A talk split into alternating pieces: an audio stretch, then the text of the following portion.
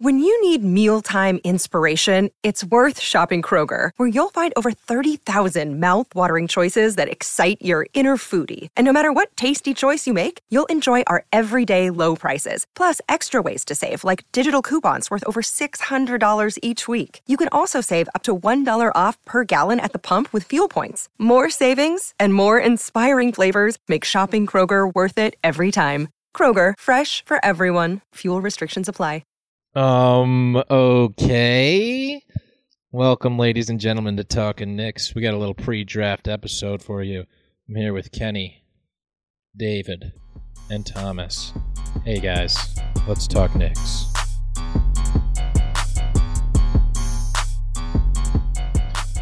Well, I mean, like I said, the NBA draft is coming up. We're uh, a week away. It's just really snuck up on us this year. It also snuck away from us for, for a while as well, since it's usually in June. But we're coming up on it. But before we get to that, how's everybody doing? Kenneth, let's start with you. Doing good. Um, been a busy week at work. Uh, just a lot of stuff going on. I am uh, a lawyer, the type of lawyer who gets very busy at the end of the year. So a lot of people doing a lot of stuff based on this presidential election in my area of law. And uh, it's just going to get worse. So I'm here for a nice, nice distraction, you know? Yeah, we'll see about that. Um, anyways, me and Kenny actually work at the same place, and sometimes I've told Tom this before, but a good joke I like to pull is whenever I email Kenny on my work computer for my work email, I call him Kenneth. It's just like I, I never ever do that in real life. It's just funny. I say, "Dear Kenneth," and then I type out like a regular email. Being overly formal with your friends or your family at work is is just a funny bit. It's just great. I mean, BBD. I feel like you probably don't have much of that because it's like there's no. You saying Yeah, BB right, doesn't have any friends? I sent Jake a very formal email when I had a dentist appointment over the summer. So that was that was a fun email to send.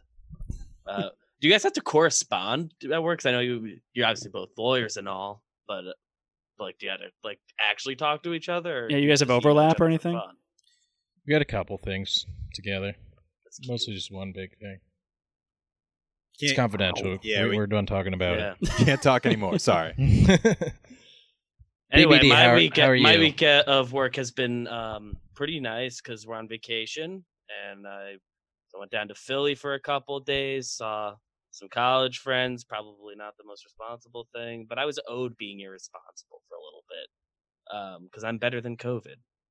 That's not true, but I but I did go visit some friends that I hadn't seen in a long time, so that was nice. Uh, and guys, I've gotten very excited about the draft. Not not trying to move along past the hey, how are yous quite yet, but I've gotten myself pretty excited for a week from now. It's good. Me too. I'm I'm actually taking off next Thursday and uh, Friday just to just to gather it all in, take it all in. It's the only So- reason. Tom, what do you, what's going on with you? Hey guys, I feel like it's been a long time since I've seen some of you, so this is nice. It's nice to get together. Um, I don't know. I, I mean, it's been a busy week at work. I work with, like Xbox is one of our clients, so they they just released their new console today, so that's been a, a whole thing for us. Um, but yeah, I mean, I, I had a nice weekend. Had my brother-in-law and his girlfriend and their bit, little baby bulldog in town visiting us. We went to the beach, went to the park, did a bunch of fun outdoor stuff. It was gorgeous this weekend. So, you know, um, but like you guys, I am also excited for the draft. I've been, if you follow me on Twitter at Tom underscore Piccolo, I've been uh, doing some some clips, some little mini analyses on some prospects. Not a ton, so don't get your hopes up, but definitely, uh, definitely excited about it. Speaking of brother-in-laws and Xboxes, when me and Kenny went to Spain one time to visit our sister when she was in college, she went abroad. Her boyfriend, now husband, went with us. And it was what right when Xbox 360 was coming out, so he was he wanted to like go to a store to see if it had already come out in Spain before it got released in America. So he just walked in like an American, and he just said like to the clerk, "TNA's Xbox 360," and the guy just looked at him. like, That's not Spanish, and I have no idea what you're talking about. It's a true story. and so he just he ended up just dying laughing and coming out of the store, and he was just continuing dying laughing. No and now, now we we haven't made fun of him for that. See, in I a long time. I didn't think you'd be able to connect the. You said speaking of brothers-in-law and Xboxes, and I was like, no way, he's gonna be able to bring this full circle. But you did. You got there. yeah, Bridge the True, gap. Ken- Kenny was there. It's a true story. I was there. I can confirm. I mean, that doesn't really confirm because he could have done that even if he wasn't there. But it, it did happen. I don't, I don't know. I don't know how I, I can actually prove it to you. But let's get into it, I guess. The Knicks have three picks number eight, number 27, number 38. We've talked about it. We've, we've, we've talked about it on and off for the last. Since March, pretty much, just because there's the Knicks haven't played basketball since then. We've had a lot of time to think. Knicks have a new front office who has had a lot of time to think, so they better they better do it right. And so it it seems like it's it's kind of settling in who the Knicks might have as options. I think that the top three players getting drafted are people seem to think it's going to be Wiseman, LaMelo Ball, Anthony Edwards, in in some order. That's not set in stone either, but that just seems to be the consensus. feel like We'll you can find happens. mocks in any order for those. Yeah. So. But I Yeah, agree. and Yeah, with- safe assumption, those three will probably be the top three. Yeah. Plus, you got teams that may trade up to get into those because you got the Timberwolves and the Warriors who are both in, in some form of win now. So that leaves the Knicks with just a bunch of people who may slip because four to I don't know the 38. mid mid te- yeah four to thirty eight are just it's a hodgepodge of people. And Um, weren't the weren't the Timberwolves actually worse than the Knicks this past year? They were there was a lot of teams worse than Knicks, believe it or It's not. It's just funny to consider them win now when they're just. I mean, I know D'Angelo Russell and KAT didn't play much together, but even so, I, I don't know. I, I don't. Th- I don't see them really uh, making that leap next season. Yeah, I think KAT missed a few games as well, or, or a decent chunk of time, and then they solved the Wiggins problem by putting Getting him on a different team. So, It's pretty huge. I mean, let's we're going to be talking some prospects. So, Tom, I, I think you're you're going to be our, our expert for the most part. I know Kenny's done some some film review, and BBD has his opinions about the Magic, but Tom, Tom, who who are who are some five prospects that you could see the Knicks picking? Your, your top five prospects for the Knicks? Would you call them? Yeah, and I'm not going to put this in, in any order right now. I don't. Well, should I should I put it in order? I, I think I'm to put in order uh, from five to one of who I think is most likely to be drafted at eight by the Knicks. I'll, I'll do that. Um, at, at five, I'm to say Tyrese Maxey. At number four, Kira Lewis Jr. Number three, Killian Hayes. Number two, Devin Vassell and number one, Isaac Okoro. I think that he's the most likely selection for the Knicks. And I wouldn't even put that, I mean, nowhere near 50%. Like, I would put that at a pretty low percentage because there are just so many possibilities. But as far as like the most likely outcome, I think Okoro is going to be available at eight. And I could just see the, the, we've talked about this on prior podcasts, just the Knicks really wanting a wing. Okoro is a guy who and we could talk about all five of these guys. But I mean, starting with Okoro, he's, I mean, he's a, he's a beast. He's like a defensive stopper. They list him at 6'6", 225 pounds. He's 19 years old. Um, and I'm ready to just get into some stats here. Just I'll, I'll give you guys some raw stats real quick, just to let you let it bounce off you here. He averaged 13 points per game, four rebounds, two assists in about 31 minutes. He shot only 29% from three on two and a half attempts per game, which probably will scare some people off. And then about, and then he shot 67% from the free throw line on about five free throw attempts per game. So those shooting numbers are probably what's going to scare off some Knicks fans. But I mean, this dude is is a monster on defense. Like he can guard one through four and like some small ball fives. He kind of stature wise calls to mind like PJ Tucker. Um, except he's got some some serious playmaking ability. I know those assist numbers weren't that high, but just watching his clips, like he's got some some real vision. He can he is really strong getting into the paint, finishing at the rim, and also finding people, kicking it out off a drive. So I don't know. I, I would be actually I remember saying I wouldn't be that happy with Isaac Okoro, probably on past podcasts, but after digging into some tape, he seems like a real winning player. So I'm curious what you guys think about him. I'm into Okoro. I, I the night we found out about the lottery stuff, and I think since then I, I think I said I wanted him at eight, uh, and and I'd be happy with him. Uh, the shooting stuff is is definitely a concern, um, because I think the last thing the Knicks need is another guy who can't really shoot, and he kind of. My understanding is he doesn't really project to ever be like a real shooter, but but the defense is like special.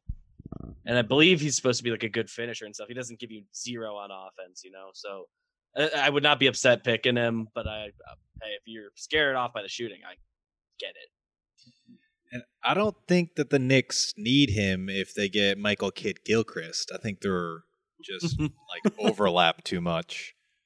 Uh, but no, seriously, I I think you hit the nail on the head when you said that his shooting numbers would concern some Knicks fans. Me being kind of on top of that list, because I've and I've been saying it since our first podcast talking about the draft. I think they need to get someone who can shoot.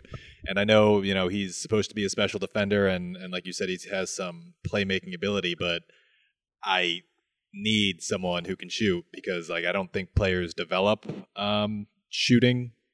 Like, people project people to become better shooters, but no one really, you know, uh, becomes a special shooter if they can't shoot to begin with.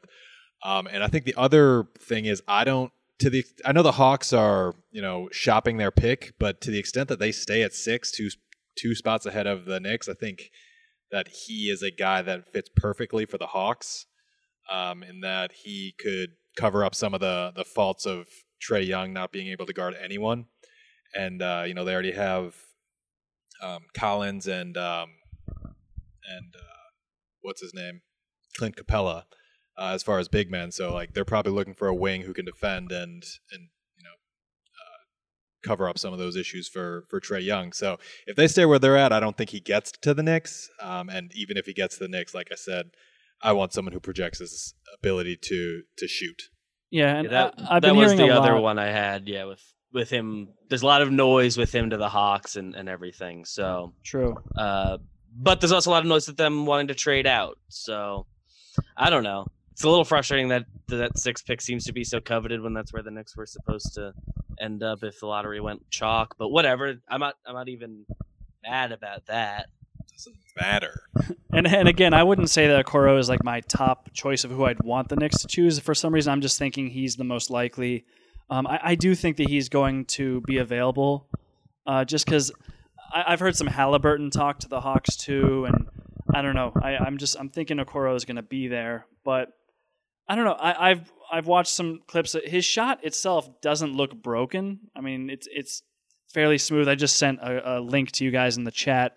Um, it was a it was a, there was a game Auburn versus Kentucky, and it was it went down to the wire, and Okoro iced it with a step back three, which frankly he hadn't been shooting well at all in this game, but he had the confidence to take this this pretty tough shot and and really ice the game. Um, again, I mean that's a that's a one instance circumstance there, but The Rajon Rondo situation. Right. Yeah. I mean, but the fact he had the confidence to do it, uh, I don't know. I, the bottom line about Okoro is he just he plays like he cares. He just like always seems to give a shit. He's hustling all the time. He he's a strong rebounder, a good defender, and uh, it, it it'd be refreshing change of pace from Kevin Knox, who just like doesn't play with any kind of force at all. Like Okoro is strong, but also like uses his strength. He is like just a strong core, a strong base, and he like moves people around. And like it would be just be nice to see a Knicks rookie kind of play with force. Because even I mean, obviously Frank is more of a finesse type player as well. Um, he's more of like a fundamentals guy, beat you the spot type. But Okoro can go through you. Um, you know, I, yeah, no, and, and that's the thing is is some people say that he's kind of duplicative with RJ with their skill sets, um, and there's even been some chatter on like draft Twitter that he's a better prospect than RJ, which I don't buy for a moment, but that's just how low people seem to be. Some people seem to be on RJ at the moment, but um, no, you wonder when when you're a team like the Knicks and you're just you're so bad. Like, should you just be drafting best player available versus fit with who you actually have? And that's and that's a good question for for you guys. I mean, I'm I'm all for going for not even best player available, but the highest ceiling more so because Okoro seems to be a low ceiling, high floor prospect. It seems like you, you kind of know what you're going to get with him. Um, but I mean, mystery box could be anything, you know. Could even be a boat. So let's let's try to get that. He does. He just feels like he is a pro, and overall will be a welcome presence on the Knicks. I don't, and I, and like I said, I'd be I'd be perfectly content with us ultimately ending up with him. But I, he does feel like the likeliest guy that we pick, and somebody later ends up better, which is always going to happen. But and, and, I mean, I he's question, a pro. I'd, it'd be welcome, but I I question you know how high someone's ceiling is if they can't shoot. Like how many how many players in the league like are top level players that can't shoot? There's like Giannis, like Ben Simmons. Like is he? Yeah, and I think that the guy that people would be looking at would be like Jimmy Butler, who's very hesitant to shoot threes but has a very strong mid range game. And I think you're kind of hoping that Okoro can can kind of develop that mid range. Um, but I don't I don't know. Like I, I think his dribbling is like a, a little weak. He can't break down his man off the dribble. But at the same time, we're looking at the eight number eight pick in a draft that is generally considered pretty weak. So like if there are guys that have super high ceilings, chances are they may be gone by the time they get to eight in this draft. This is very true. There, you know, it seems like those people are going to be drafted one through three. You you think so? And like that kind of brings me to the guy who I said was number two on my like most likely list, and that was Devin Vassell, who again, like Okoro, probably doesn't have the highest ceiling. You know, he's kind of been pigeonholed as this three and D type wing, and I've watched like a, a fair amount of him, and I I kind of agree with it. I mean, he the one stat that's kind of uh, encouraging is he only hit one off the dribble shot his freshman year, and he hit 39 his sophomore year. I found that stat somewhere. So that's a good trajectory. Like he wasn't creating for himself in any way his freshman year. Like he was just catch and shoot. Um, but he was actually doing that a, a, decent amount in his sophomore year. So if he can kind of follow that trajectory, that's that's what you want. But he's just I mean, a, a, brilliant defender. Like he's not nearly as strong as Okoro, but he's super cerebral, very smart. Like I was always very impressed by his defense. And um, I mean, for the most part, he's kind of like a, a, catch and shoot guy. He gets out in transition, he'll run, but he's not going to run pick and roll. You know, he's not going to break you down off the dribble and create advantages that way. Um, at least that's not where he's at at this point in his career. Yeah, and Florida State was the number four team in the country when the season ended, and he was the leading scorer on that team. So, I mean, this is a good player by by NCAA standards, and he's only a sophomore. So I'm I'm all for him. I mean, we we Tom was very early on the bandwagon for him before we even knew how to hmm. pronounce his name, mm. but. But I mean, I think we're all aboard at this point. I think we'll be willing to accept him. Yeah, I think. I mean, I know I certainly have had my like Devin Vassell phase of draft stuff, and and have gotten decently into him. Tom put him on our radar on lottery night. Um, yeah, he just feels like the guy that is like uh, of the guys that I think we're planning to discuss. He feels like the most likely to be a very useful player on good teams, which is important. I don't know where how high his ceiling is, but three and D guys are like always useful and uh, and with where the Knicks are as a franchise, getting a guy like him or like Okoro, I said before, but especially Vassell because he he should be a shooter too. Um, it would be nice to to just get a solid single or double, even if it's not getting a home run draft pick. Because at eight, sometimes that's the best you can hope for. I don't know. And, and, it goes it goes a little bit against what Greg what you were saying with like the high ceiling thing because he does. I mean, Devin Vassell might be the safest pick of all of the guys that I listed in the in my five here. You know, like we, he's six six. He's 180 pounds, so he's super skinny. but like you you said he was the leading scorer at Florida State. He averaged just 12.7 points per game. So it was really like that team was kind of just like scoring by committee. Their their second or I mean the guy who they think is going to go even potentially higher in the draft than Devin Vassell was Patrick Williams, who didn't even start. He was coming off the bench as a freshman. Um, and like he was definitely not looked to to be like their leading scorer or, or like bucket getter.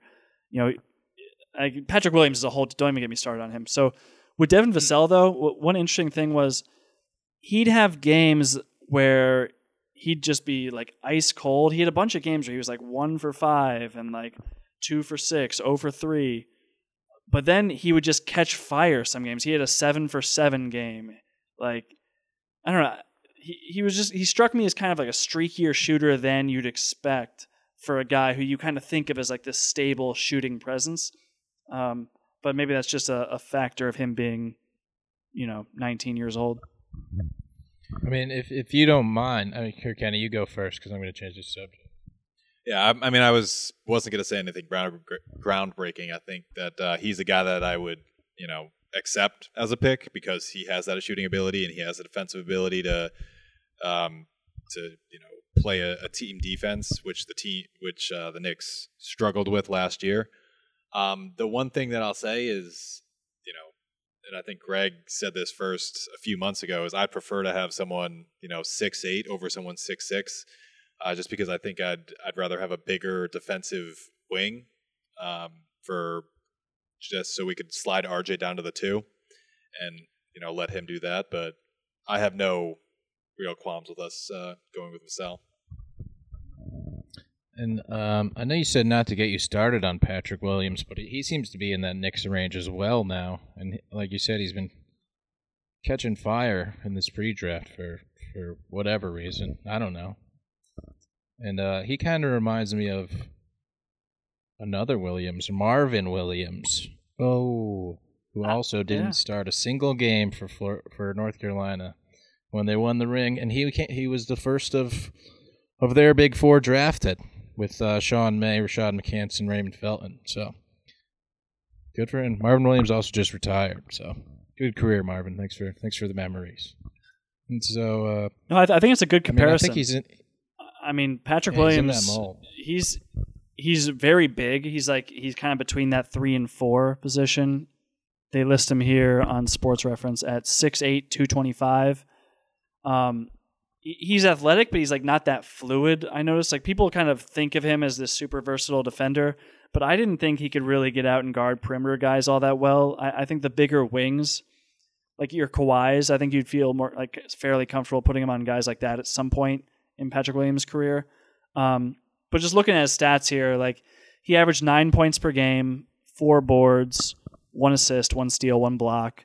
He shot free throws 84%, but on just 2.6 attempts per game, and 32% from three on 1.7 attempts. So he didn't shoot a bunch of threes, and, and the ones he did shoot, he didn't do particularly well. But people think that he like can develop that stroke. I think with him, if you're talking about high ceilings, yes, he does have that, but I I don't project him to be.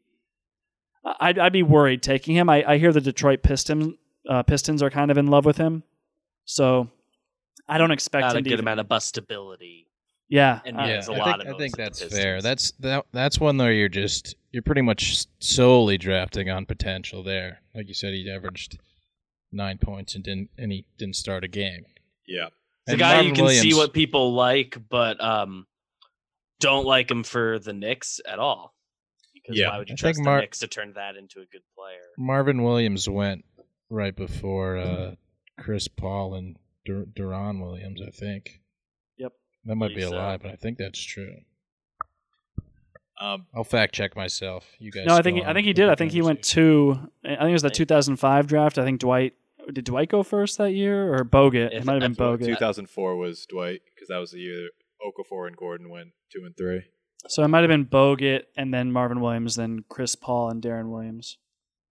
Um, if if memory serves. But So I mean, let's pick a Chris Paul rather than a Marvin Williams. Yeah. And I, I completely agree with what you guys have said. I think Patrick Williams, a lot of people are enamored with him right now because of his, you know, physical measurements and like what he projects to be. But right now, the Knicks have a lot of players they're trying to develop, and I don't, I don't know that developing an entire team at the same time is like maybe it's a winning strategy, but it seems like someone's going to get lost. Yeah, and it may be a little backwards, but I think Tom convinced me that the, the high ceiling guys are probably going to be going to to the worthwhile high ceiling guys are, are going to be gone at this point. So you may you may want to take a, a safer pick here and then swing for the fences with one of the other two picks. I think that's true, and I, and I, I think I kind of downplayed Devin Vassell's defense, or maybe I didn't, but like again, he was just brilliant defensively, like all over the ball, super long arms. Um, could lock guys down in the perimeter, but like he wasn't really getting pushed around either. Uh, and I expect him to put on some muscle on his frame. So, like he, he talk about high floors, he definitely has that. Um, and then the the third guy who I had on that on that list of most likely was Killian Hayes, who kind of goes in the other direction. I don't think he really has a high floor at all. I think he has he actually has a, a very high ceiling. Um, the the player comps that you'll hear about this guy are like James Harden. Uh, a lot of that is because of his size. He's a he's a big, you know, he has a big frame. He's like six four, um, broad shoulders. He's a left-handed point guard. Um, yeah, no, he's 6'5", 200 pounds, and he played over in Germany. And uh, I don't know, have you have you guys gotten to watch any of Killian Hayes' tape? I have. I fell in love a little bit last week. Um, I'm interested if you're looking for the home run swing with this pick. I mean, it's Killian Hayes is the guy you got to have circled if you're going for that. Uh, and it, the the further we've gotten along, the more it looks like he'll be there at eight. So uh, I, would be excited about him because I've really talked myself into him. Um, the guys at the Ringer have been pretty excited about him. I've been checked as I've been trying to do some research. They have a lot of high hopes for him. Uh, yeah, man. Kevin, Kevin O'Connor, Kevin O'Connor compared him to yeah, he's compared him to he put him one on his big board. He's compared him to Manu Ginobili and D'Lo and James Harden. It's Any like, left-hander.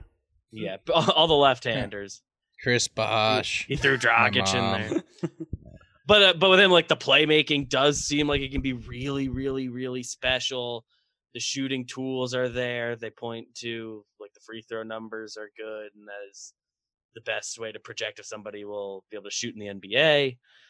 Um, and really, like the the big downside with him, as far as I understand, is just that he isn't like an athletic freak. He's not like the fastest guy in the world, but like has like good body control. He has good court awareness. I'd be really into it, but I but again because he I think of the guys we want to talk about in depth is the most bustable. I th- I think I, I I think I understand if people want to avoid it, but but I'm into him.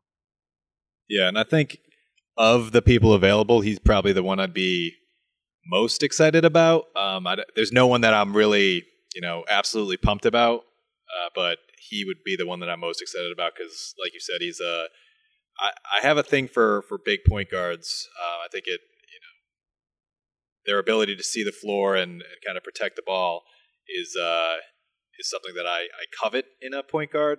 So it'd be nice to to get get him on board. Uh, a potential French connection with Frank Ntilikina would be a thing in my dreams.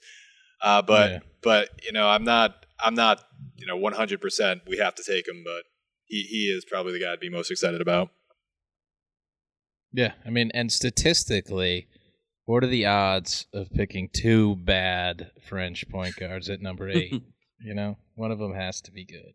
And maybe the French connection is a real thing. You could see them becoming friends and only passing the ball to each other, and, and the Knicks being good somehow. Hayes did say know, that he did say that he talked to Frank about uh, like playing in New York and playing in the NBA and, and all that. But wasn't wasn't he born in like Florida?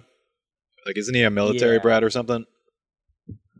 Believe so. Yeah, born in Florida give a Google and confirm these things. Um, but yeah, playing overseas, all that stuff. Like he's exciting. He he is the guy that if they pick him, I walk away pretty excited on draft night. Um, I think he's the guy that like we look is most likely to be the guy in five or ten years that we look back on and say, how is he not picked in the top five or ten or wherever he goes? How was he not picked higher? Um, he's just exciting. All the tools are there. He checks a lot of boxes for me. Yeah. Yeah, I mean, I, I'm I'm into him. I- I'll that'll be my pick. I'll, I'll root for us to pick Killian Hayes. I think a lot of people are, are with you. I mean, I, I think a lot of a lot of Knicks Twitter is with you. A lot of NBA draft Twitter is with you. It's um, hearing guys like uh, you know Mike Schmitz and and Wasserman from Bleacher Report and uh, Jonathan Givony from ESPN. Like they all seem to think that teams are lower on Killian Hayes than like the internet seems to be. Hayes has kind of become this like folk hero among NBA draft Twitter nerds. Um, and like I, I watched some some tape of his, and I I wrote down some strengths and weaknesses. Like his biggest strength was his pick and roll passing, especially when he's going to his left. Like he's throwing cross court passes and one arm hook passes and just like live dribble, just really high level passes. Um, he's also super comfortable with his step back off the dribble threes. Like he gets to those really well, kind of like James Harden. His percentages obviously were were much lower, but um, he's also really good at finishing at the rim with his left. And and his off ball defense was good. Some weaknesses I had though, I, I mean he doesn't go right in any way, shape, or form. He would not like his right hand barely touched the ball. It's pretty wild. Like defenses would be forcing him right, and he'd like still be dribbling with his left hand to the right. It was kind of bizarre. Um, you know, you got to hope. He, yeah, I, th- I think he'll he'll develop that. You know, being a professional basketball player, but still kind of strange. And uh, the other two things I had were beating switches when he had like big guys switched onto him. He wouldn't he wouldn't like just get by the guy.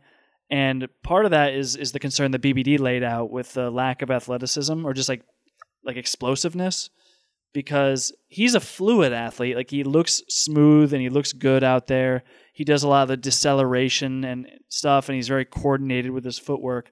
But he can't just like blow by somebody, and that's concerning because in the German league he was playing in, it's not like those are freak athletes he's going against. You know, he, in the NBA, the defense the defenders are going to be much more athletic. So that was one concern. And the, the last weakness I had was getting to the line. He just didn't get to the free throw line. He kind of avoided contact a lot of the times, um, which is worrisome because I know I mentioned with Okoro playing with force. I didn't really get that impression with Killian Hayes. He's he's also kind of more of a finesse guy. He's very skilled, but he's not gonna just like you know get you a bucket when you really need it. I feel like so that that's just kind of my my concern with him. So I would be happy with Killian Hayes. I'd be like very happy with the the potential there, but I'd also probably be most worried about that pick. That's fair. Like I think I think there are concerns to to Hayes, and but like Greg said, what are the what are the chances of drafting two bad French point guards Yeah, I At just eight. don't see it happening. at eight who are big French point guards?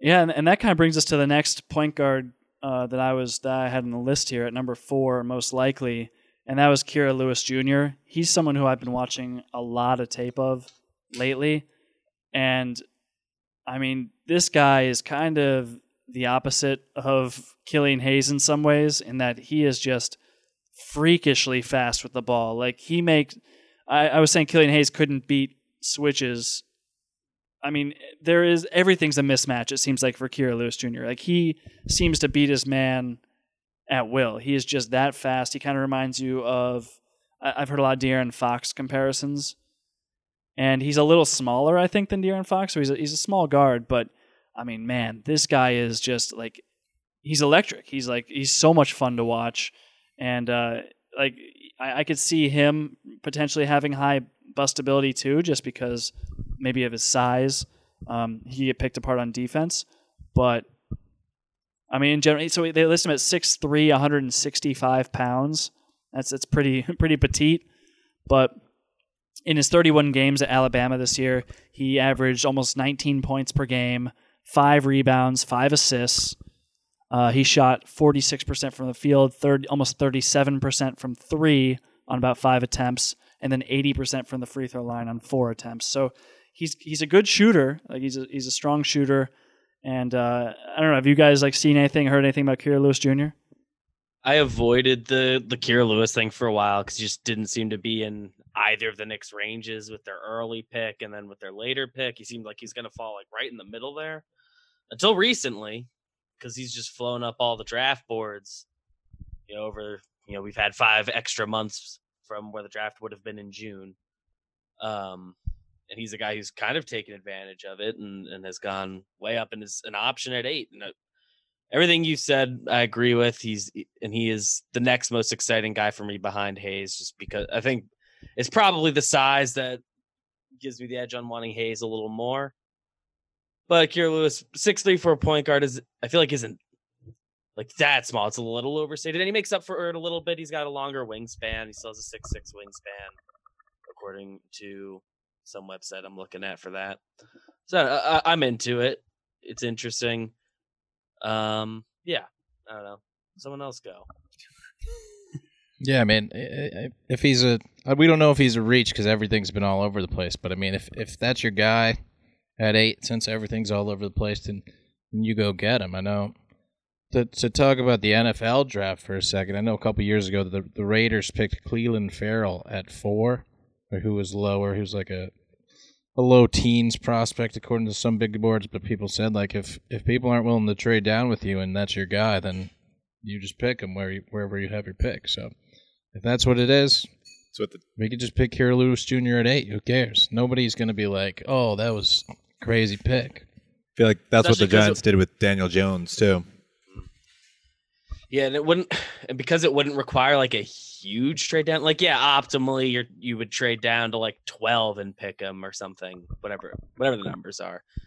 Um, but it's not like it's going to be some huge drop off from eight is where they should have picked him in theory, and and maybe he, maybe something crazy happens and he goes even earlier. It's probably going to be something we don't expect, but, uh, but yeah, because you wouldn't have to trade down like super far to be where he's supposed to be. Just take him if that's who you want, Knicks. Yeah, exactly. Yeah. Forget what the haters say. I mean, when I went to, to watch him, I expected this guy to just be like straight up a transition point guard, like just always having to push. And then when he gets in the half court, he kind of, you know, he can't use his speed as well. He, he's just like not as skilled. That was kind of my expectation going in, but I didn't find that at all. I thought that he was really good at navigating ball screens.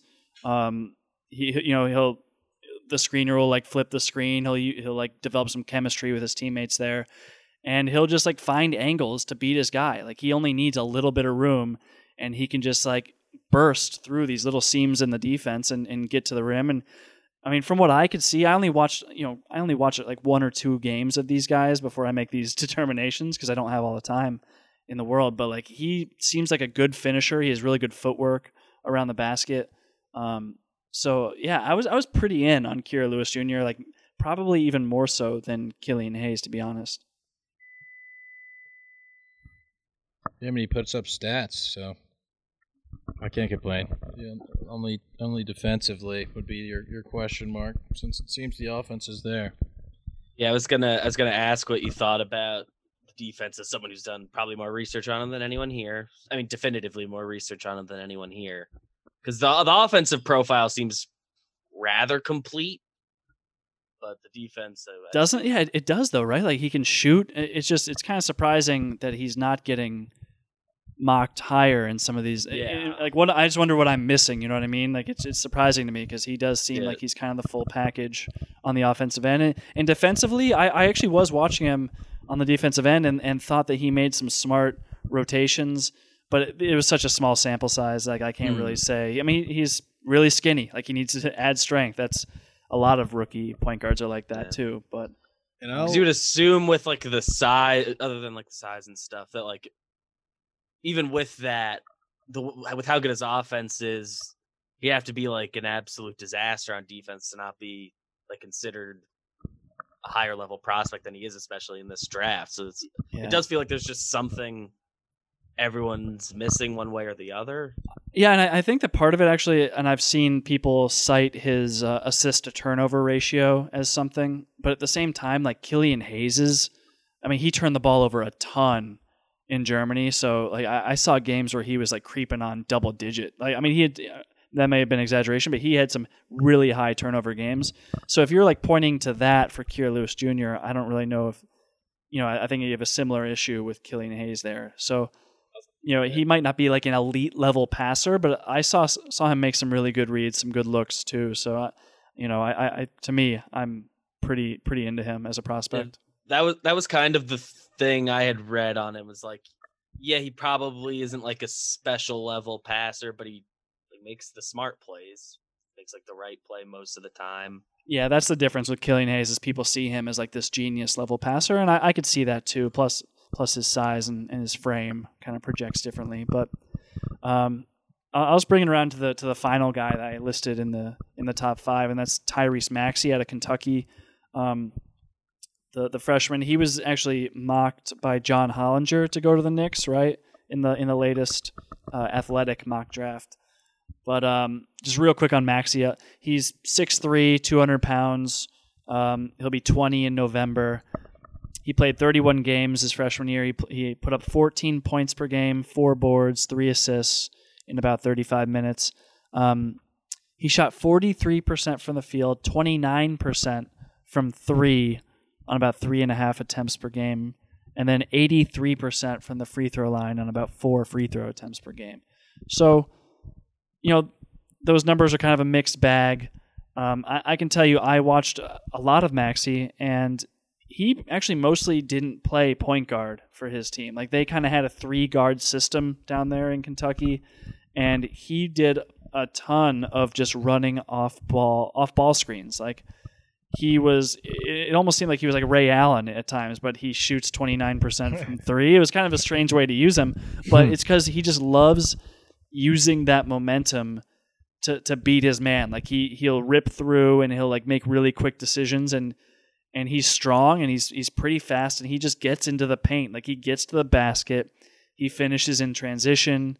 Um, he's he's just mostly a he was mostly a secondary ball handler. So it's strange to kind of hear him uh, used as a point guard or like hear him projected to be a point guard because I didn't. I mean, he did it a decent amount, but it, it didn't seem to be like his primary position when the when the Kentucky was had all their best guys on the floor. It sounds like uh, using Domantas Sabonis as a spot up shooter in, in Oklahoma City. that, that that sort of coaching job going on. But I mean, I, Maxey's pretty much I've done the most research on, and by that I mean I watched a one minute video clip of him on, on Twitter, and I was very impressed. He was he was draining threes, but you always forget how good all these people are at basketball when they're in an open gym. Everybody just hits every shot. I know I've seen videos of JaVale McGee just knocking down every three that he sh- shoots in in an open gym. But I think the potential for Maxey to to become a good shooter is is good. I mean, like you said, his his free throw percentage was high, and we we like to use that as our projection number, as as do a lot of experts, as as BBD mentioned earlier. Yeah, and, I, and I will say that his his stroke is super smooth. Like it, it looks very repeatable. Um, it, it's the same every single time he does it, and it's just a low release. Like he kind of shoots it in front of his face a little bit, so you wonder if he'll be able to get that off against longer defenders in the NBA. But I mean, if he can get that, height. yeah, if he can raise that up a little bit, again, it, the mechanics just look. He looks very coordinated, very smooth. Um, so I do think he's going to be a good shooter. And the other thing that like you you hear Jay Bilas and all these announcers saying every game is that in every big game, Maxey would show up and be the guy, which is pretty rare for a freshman. Um, and it was true. Like I watched some of these games when he was going against Isaac Okoro. Granted, um, Auburn ended up winning that game, but he was the guy in crunch time they would go to. Even in the half court, he would be running pick and roll, and it seemed like Auburn didn't really know how to defend him very well. But you know, he would he does like a lot of crafty finishes around the basket. Like I don't, you never see him above the rim like dunking or anything like that, but he's very good at just like putting English on the ball, getting spin on around the backboard, and, and finishing that way. So, um, yeah, I I also like Maxey. I would be happy with this pick. I think I do think you could probably get him later in the draft. You know, if you if you're able to trade back, but I don't know that that's going to be an option. And like you said, you got to go get your guy. And yeah, I mean, uh, just to bring it back to the NFL real quick, a couple years ago, the Raiders picked Clelin Ferrell, number four. Now you go ahead, Kenney. Exactly. Um, and one of the reasons that I've heard that Maxey is kind of moving up is because of the recent, you know, overperformance of guys like Jamal Murray and uh, Devin Booker and Tyler Herro, all out of Kentucky. So, um, and I know even when Karl-Anthony Towns was at Kentucky, he didn't. I don't think he shot a single three the entire time he was there. And then like his first season Yeah. in the NBA, he was like a good and a good shooter. So, like I don't. I mean, I don't know if it's a product of Calipari just having to you know spread distribute you know the the shots around, or if it's just he kind of puts the shackles on his guys, which you know doesn't really um, show off their talents as much. But a lot of people are seeing that as as he could be that next potential guy. Um, unfortunately, those guys, those same people, didn't watch Kevin Knox play basketball, so who knows? Yeah. You hit on you hit on it- a few things I I was gonna say because like with Kentucky, we we have seen like a kind of a pattern where they have guys that when they get to the NBA, they all of a sudden have like a new skill that was just like, oh, we just didn't see that in any games with like Karl-Anthony Towns with his shooting, I guess to a lesser extent, like I don't know, Cousins with his, and you know, you, there's other examples of it, and also just with Kentucky, just the guys who come out of there are j- just generally work out and are good. The Knicks happen to have the two guys who didn't, but um, Let's not forget Malik Monk. Yeah. Two of the There's three guys who didn't. others. There's others, but for the most part, I feel like guys who are like lottery picks out of Kentucky, it does feel like they work out a good amount of the time. Kentucky guys And it's become pros. it's very funny that that a couple guys in this draft have been benefiting from from the work that other players did in the bubble. Like, That like aren't we're them. Talk, we're talking about uh, you know, Maxey right now. You see what Booker, Jamal Murray, and Tyler Herro all did. People, people now people think that Maxey could do that. Just And then with imagine what this different guy can do. Yeah, like Patrick Williams is another guy who's like, oh, this is a long, athletic wing. We a lot of teams in the bubble need that type of player. So they were successful. So let's move him up the draft board to top top ten. Like when we first talked about Devin Vassell, we weren't even thinking about Patrick uh, Williams. Now it seems seems pretty clear that P- Williams is going to get drafted before Vassell at this point. I Who th- yeah, I think that's a safe bet. After after doing nothing between those two periods of time. Who was the the guy in the bubble that was just the defensive specialist out of nowhere? Was that Dort? Dort, yep. Oh yeah, for the Dort. Thunder. Yeah, and I feel like people talked about Okoro in that way, as as that kind of defender. I don't know. I think you you you make a valid point of what the bubble did for for some of these people who, since no no other basketball has been played in the last eight months or whatever it's been. Didn't Dort have like 30 points in a game seven or something crazy? Yeah, he yeah, did. he also Yeah. he also like had a pretty much a turnover. He made a terrible decision at the end of the game, but it didn't matter because someone else did something. Oh, so he stepped he stepped out of bounds. He was his foot was already on the line. But I mean, uh, to give you guys a refresher, he got the ball, but he was out out of bounds on the sideline. So he was shooting a three to, to win the game, and James Harden blocked it. And then Dort rebounded it, but his foot was on the line. But then Dort was just standing there, and Harden was standing out of bounds. And instead of like shooting it again, Dort threw the ball at Harden, who was standing out of bounds, and Harden dodged it. Ah, So So it was yeah, and it was the end of the game. So it basically looked like he just threw the ball straight out of bounds with the, with the, the game on the line. yeah, with with nobody in front of him. well, That hopefully Isaac. brutal Hopefully Isaac Okoro doesn't do that. Um, uh, That I- was last all, thing I I'll was very say. upset when that happened because of the Knicks. So. Last thing I'll say about Maxey, like he's just super competitive. Like you could tell he really wants to win. Um, you know, you can't say that about every prospect the Knicks have gotten. You know, some of them seem a little, a little chill when it comes to Some of them really want to really want to win at Fortnite Fortnite. Yeah, instead of basketball. but uh, you know, again, I like Maxey. I like he's he's just all over these like Euro steps. He's got the great footwork too. Kind of like I meant. I think he's got even better footwork than Kira Lewis Jr., who I mentioned before. And then um, he's over here finishing with both hands around the rim. He's got good touch. So yeah, I'm I'd be happy with Maxey, and and those are kind of the the five guys I'm I'm looking at for the Knicks to get at eight. But is there anybody else you guys think I'm sleeping on? Anybody else I'm I'm missing? You think that the the Knicks may target with that pick? I think I think it. I mean, it very well could end up that they pick someone else at eight. But I, I think the only guy that might be an option, and and we'd regret not having a conversation about him is Tyrese Haliburton.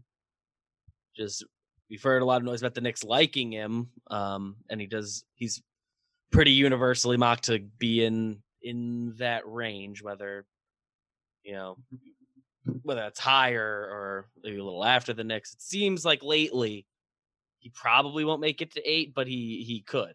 So I don't know. We should probably do do a conversation here. I like Haliburton, and I I don't know if we've talked about this on the pod before. I've definitely talked to you guys about it before, but uh, he is an excellent passer from what I've seen, and he makes his shots. Uh, it doesn't look pretty, but he makes them uh, at a good percentage, and he's a very tall point guard. Um, I think I think uh, Tom's knock on him is going to be that he doesn't have that explosive athleticism to get by people, uh, but he does have the height to to kind of see over the defense and and some of the passes that I you know in the videos that I've seen him uh, seen of him, he makes just special passes, um, and so I, I'd be on board for that pick. But like you said, BBD, I think uh, a lot of people are mocking him prior to the next pick. So Tom, you have you have a rebuttal for that? well, so no, Kenney basically said what I was going to say. you you don't even need me here, but no, but I, I will say that like it's become very in vogue on NBA draft Twitter to just kind of, you know, really criticize Haliburton and say he would not be a good fit on the Knicks. Like a lot of people say he would be good on good teams and just terrible on bad teams because he can't be the guy, he can't be the primary ball handler, even though he's kind of a point guard. Um, and I can see that, but I don't know. He, does seem like he's got a winning personality. I listened to his interview with with Mike Schmitz where they go and break down the game tape, and he's just a very charismatic guy. He kind of gives off some some. Uh, I was gonna say Russell Wilson, but in a good way vibes. I feel like Russell Wilson kind of sucks. I don't. Yeah. I I have a hard time listening to him in interviews and stuff. But Tyrese Haliburton Wow. seems like someone who could like galvanize his teammates, and and he's just he just seems like a good good dude to be around. Um, I've got some stats for him here, just real quick. He's they list him as 6'5", 175 pounds. He's 20 years old. Um, in his 22 games played this season, he averaged 15 points per game, six boards, six and a half assists in about 37 minutes. He shot 50% from the field, 42% from three on almost six three point attempts per game, and 82% from the free throw line on just two free throws per game. Um, he had the ball in his hand a ton in college, and like he was. I'm looking at his, his ball pick and roll ball handling stats here. They have the synergy stats on NBA.com, and he was in the 31st percentile in the country as a pick and roll ball handler, averaging just 0.64 points per possession. That's not what you want in a pick and roll ball handler coming out of college. Um, I mean, let's let's just blame the roller for it. Yeah. I think that you may be able to. Um, I wrote I wrote a couple of his strengths. I said he's a really good spot up shooter, but he has a weird shot. And then he is in transition. He's got great vision. He does throw some of those special passes that Kenney mentioned. But as far as weaknesses go, Kenney nailed it. Like he he has a really hard time beating his man off the dribble. He can't get by switches. He can't really get downhill very well. He will take some really tough mid-range jumpers, some pull-ups that look like they have no chance to go in. Sometimes they do. Um, so I'm actually pretty torn on this guy. Like I do think he's a winning player. I just don't think he should be the primary ball handler. So if the Knicks get him, would they be able to play him off ball? Like is would you have RJ kind of run the show on offense and, and have Haliburton play off the ball? I mean that that could be an option there too. I think he's a he's a str- fair strong defender. So um, Yeah, I, I don't know. I'd be very uh, just ambivalent if if the Knicks took him. I won't. I, I wouldn't be upset about him by any means, but he he does kind of feel like the guy that of the people we've talked about that I would feel like it feels rude to say disappointed because like I, think he has a lot of very valuable tools, and I and everything I've read, he makes like winning plays and everything. Um, but the way it was described, I want to say this was Mac or you said it, but that he described him as like he doesn't really work as like the engine of a winning team, and I suppose none of these guys are are necessarily that either. But um, when the consensus feels like that's the case with him, and the other guys hey, maybe one day, I don't know. Uh, I do like the tools. I don't love them for where the Knicks are, but I but at the end of the day, I think he ultimately ends up a good player. And I've been talking about wanting a guy who is going to just be able to contribute, and I think he'll be able to do that. Uh, in my limited knowledge on him. Yeah, man. I, I just think at, at eight in this draft, looking for someone who's going to be like a productive offensive engine, it's it's going to be a tough. It's gonna be a tough find. I don't know that many of these guys will be that. Um, Day one, cer- certainly not day one. I, I just think you know Haliburton brings a lot of intangibles. Just he did just come across really well in the in the interview I saw, and then from everything I've heard, he's just a, a really good leader. He says the right stuff. He's super confident. Um, I, have heard some Lonzo Ball comparisons, but like he can actually shoot. Um, And it sounds to me like I of us am the highest on Haliburton because I I would make that question or I would make that pick no questions asked. Um, like even if you don't play him as the the primary ball handler, and like you said, you you have R.J. Barrett be the primary ball handler. You stick him on the perimeter as a, a spot up shooter. You said he was he was one of the top spot up shooters in college basketball this year. If he does that and he's also an excellent passer, like that creates you know a lot of options for your offense, and I'm fine with taking that at eight. And he's also a, a solid defender, so he's not going to be a liability on that end of the court. So I'm I'm fine with that. yeah, And just Kenney, I'm with you. Yeah, just listening to you guys over the last few minutes has made me higher on him than I was, I think, coming into the episode. Um, which I think says more about me than anything else. But I, I'm just I'm, Um, I'm wary that the consensus on the internet is that he is a terrible pick. Like everyone just seems to be saying that um, on the different blog, Knicks blogs, and everyone's just so low on him, which is bizarre because he's a guy who's been mocked. I've seen, you know, I've seen as high as four, and if he drops to eight, I, I do think that's a that's a win. Um, I don't know, like the question for me is would I rather have Haliburton than any of the five guys that I listed before? And that's something I'm kind of still grappling with a little. I'm not entirely sure. yeah, the other yeah, the other end of it is that like if you're picking him at eight, I mean, uh, just mathematically, one of the guys we've already discussed has to be available. Um, and I'm not sure how many of them I would pick Haliburton over. Maybe it's all of them, but but I I don't think so. I think I'd still pick Hayes and and Kira Lewis over him. Maybe even Vassell. I So I, don't- I don't know. It's a weird thing. Yeah. I I think, mean, another thing. But I mean, we'll any- back to it. Any decision for something is a decision against something else. and I I think that I would have uh, have Haliburton in that and Killian Hayes is the two I'd be most excited about. And uh, to bring it back to baseball, I think um, talking about Moneyball, uh, one of the reasons that I think everyone is so down on him is because he shoots weird. Um, and that that was the whole thing about Moneyball is them finding people who were overlooked for some reason. And uh, you know the the example they gave was Kevin Youkilis, who had a weird batting stance and ran weird, but turned out to be a good player. So I think I think people are too down on his his shot because it looks weird, even though it goes in. I think that's right, Kenney. I think people just look at it and there's kind of like a knee jerk reaction. Like in your gut, you're like, that's not how you shoot a, a basketball. Certainly not at the pro level. And so you wonder if he's going to even be able to get that shot off. It's not that slow. It's just very unorthodox and, and it's a bizarre release. And so I, you know, I'm not a shot doctor or an expert in that field, but like, I feel like he'll be able to get that shot off with his size, that it won't be that much of a hindrance. And given how much range he had, he was shooting from very deep in college, and his accuracy, like I, it does seem like it's going to be uh, it's going to be rec- replicable uh, at the professional level. Yeah, I feel like everybody I've heard talk about his shot says like back to back sentences every time. The shot is weird, but it goes in. It's like just what they that's what everyone says. Like, yeah, it does, the form is still kind of weird looking.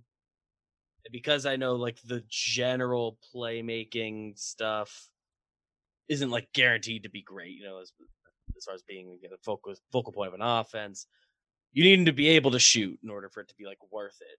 And I- I think he will be, but the the form is concerning.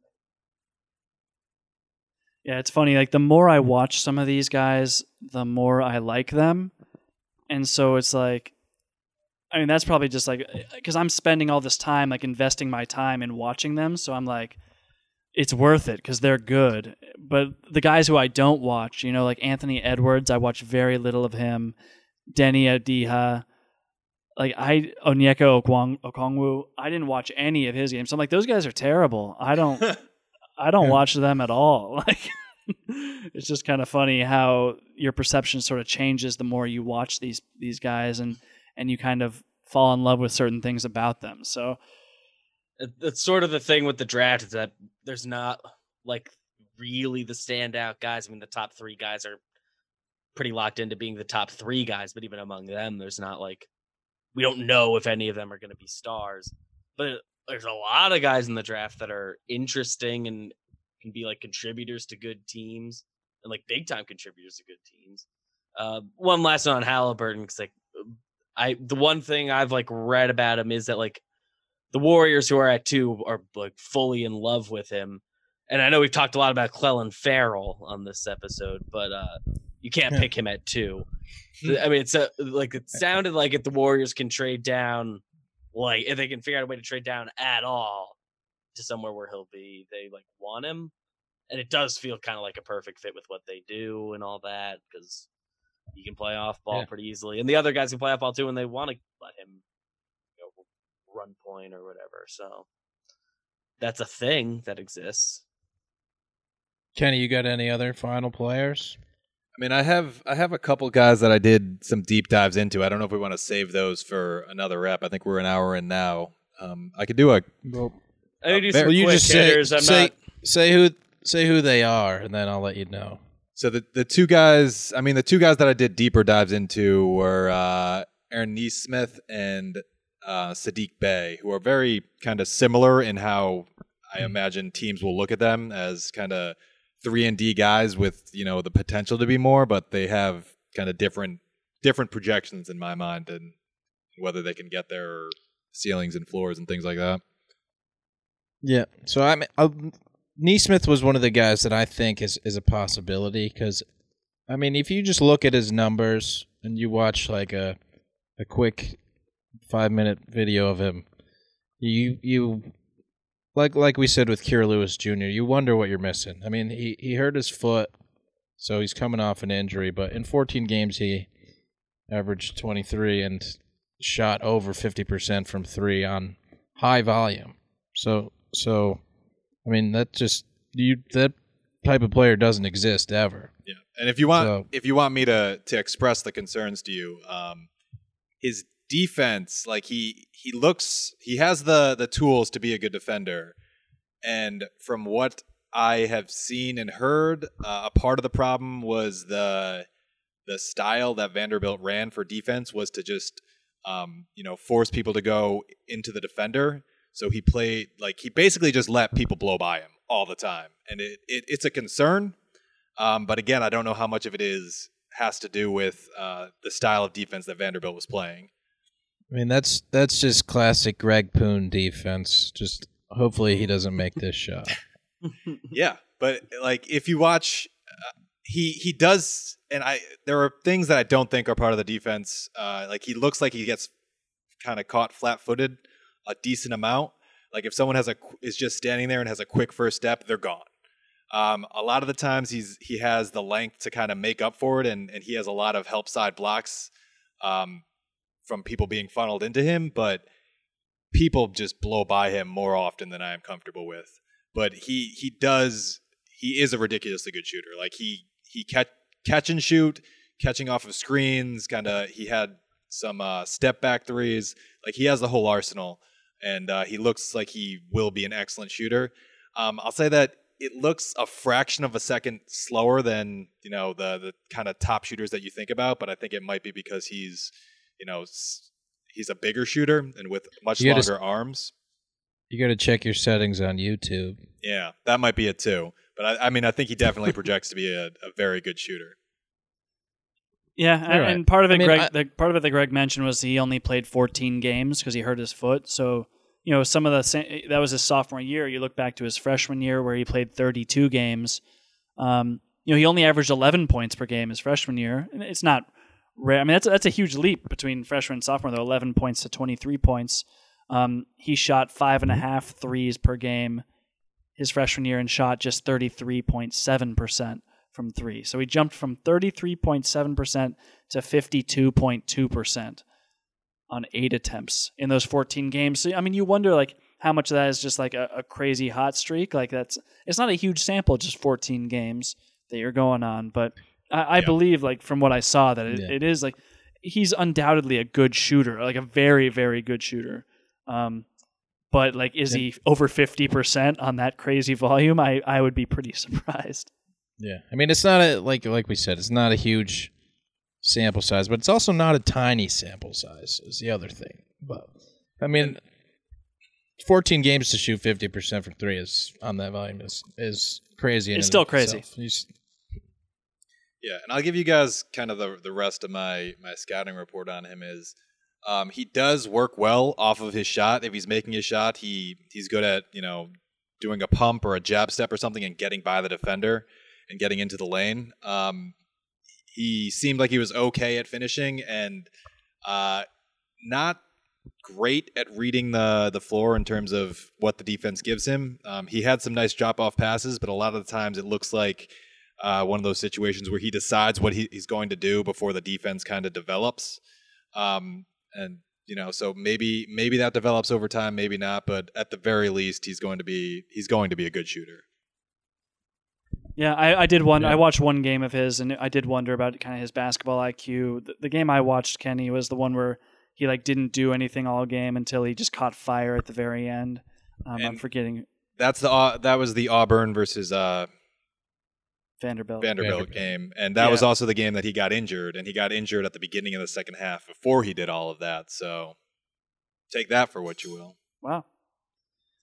I But mean, there- yeah, there I- was- one, There was one play in that game where uh, he was guarding Okoro and he got caught flat-footed, and Okoro just went right by him and dunked on someone else. at least it was someone else. So I Um, guess we pick pick Okoro. I was like, Also zero zero zero point nine assists per game. that's what I was gonna say next. this. That's like some Wiggins level stuff right there. Like that's you know 23 points per game. Like you have the ball in your hands, some, and less than assists per game. Like he must have just extremely limited vision and uh, and passing ability. Yeah, I- I think mean- that's fair. I think he. I I feel like I've I've been too negative on him because like I do think that he'll be an excellent scorer because I think like I said he can he can shoot the three. Uh, he is good at getting by his defend the first level of the defense. Um, he can he hits you know pull up twos once he gets by, by the first, and sometimes he gets all the way to the rim and with mixed results. But I think that you know over time as, as he develops, that could be a more you know successful part of his game. But yeah, I, I think the the passing leaves something to be desired, and and uh, the general you know reading the defense leaves something to be desired. So Kenney, if he got drafted at eight, how would you feel? Um, I think a lot of the guys that you mentioned, I'd probably take over him if they if they moved down a little bit to get him. I'd be fine with it because he's a he's a guy that I think you could just park him on the corner and let him shoot, and he'll be fine. Um, and I think his defense, he has the potential to be a good defender, and I'm interested to know how much of it was the defensive scheme that Vanderbilt was running, and how much of it was, you know, him just uh, kind of losing losing his attention and, and just getting blown by.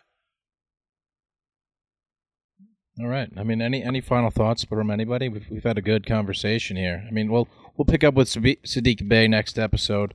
Next, have a, a t- the twenty seven pick and the thirty eight pick, and we haven't gotten to those yet. So I think I think we'll be back before the draft happens next Wednesday. Do you guys have any final thoughts?